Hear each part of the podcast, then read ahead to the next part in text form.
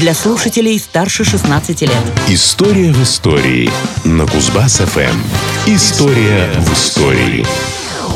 Про трактат, о котором я расскажу сегодня, Ленин писал, что это книжечка, стоящая целых томов. Книжечка первым своим предложением, провозгласившая «По Европе бродит призрак коммунизма» и призвавшая пролетариев всех стран соединяться. Здравствуйте! В студии Никита Тимошенко. Пришло время познакомиться с очередной историей из истории дня. 21 февраля 1848 года Карл Маркс и Фридрих Энгельс опубликовали манифест коммунистической партии. Исторический момент. Манифест стал первой серьезной программой научного коммунизма. В нем были сформулированы основные идеи марксизма, на основе которых начали образовываться международные коммунистические организации. Манифест был написан не в творческом порыве и неспроста, а по поручению тайного пропагандистского общества «Союз справедливых». После вступления в общество Маркса и Энгельса его переименовали в Союз коммунистов. Партийное задание подготовить программный документ организации Энгельс получил еще летом 1847 -го. Поначалу ему никак не удавалось справиться, все варианты казались принципиально неприемлемыми. В конце 1847 Энгельс объединился с Марксом. Совместными усилиями они подготовили черновой текст, который к февралю 1848 несколько доработали и пустили в печать. 21 февраля манифест коммунистической партии был анонимно издан в Лондоне на немецком языке. Он представлял собой небольшую брошюрку в темно-зеленой обложке объемом всего 23 страницы.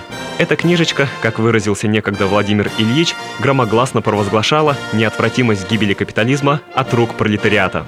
В ней прямо говорилось, что вся история человечества – это история борьбы классов, и теперь господствующему классу предстоит содрогнуться перед коммунистической революцией. Революцией, в которой пролетариям нечего терять, кроме своих цепей – Конечно, это был прямой призыв, откровенный вызов существующему режиму. Но кроме радикальных лозунгов, манифест содержал главные идеи философии марксизма, декларировал цели, задачи и методы предстоящей борьбы за власть. Нещадно и агрессивно критикуя буржуазный строй, манифест практически воспевал коммунизм, предсказывал коренное изменение истории и международных отношений после свержения капиталистического строя, исчезновения вражды, конфликтов и войн. Но к миру без войн, по мнению авторов, путь лежал через кровавую революцию и ожесточенную политическую борьбу. Из истории дня. Уже в марте 1848 года тысяча копий манифеста попала в Париж. В апреле первый серьезный коммунистический трактат дошел и до Германии. Вскоре появились переводы работы Маркса и Энгельса на многие другие языки – польский, датский, шведский, английский – в том же 1848 году почти вся Европа погрузилась в одно большое революционное волнение, известное как «Весна народов». Условия для распространения манифеста были идеальные, однако воспользоваться случаем коммунистам не удалось. Слишком мало людей могло ознакомиться с манифестом, а потому особенного влияния на те события он так и не оказал.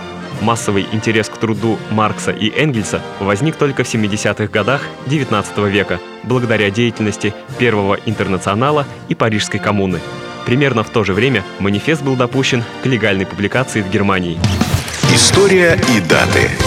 Манифест коммунистической партии переиздавался множество раз, так что точное количество изданий и публикаций подсчитать просто невозможно.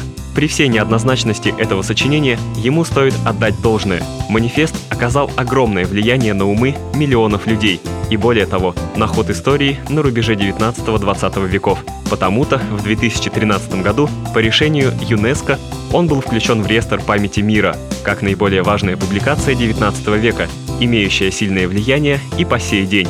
Но это уже совсем другая история. История в истории на Кузбасс-ФМ. Вот такая история.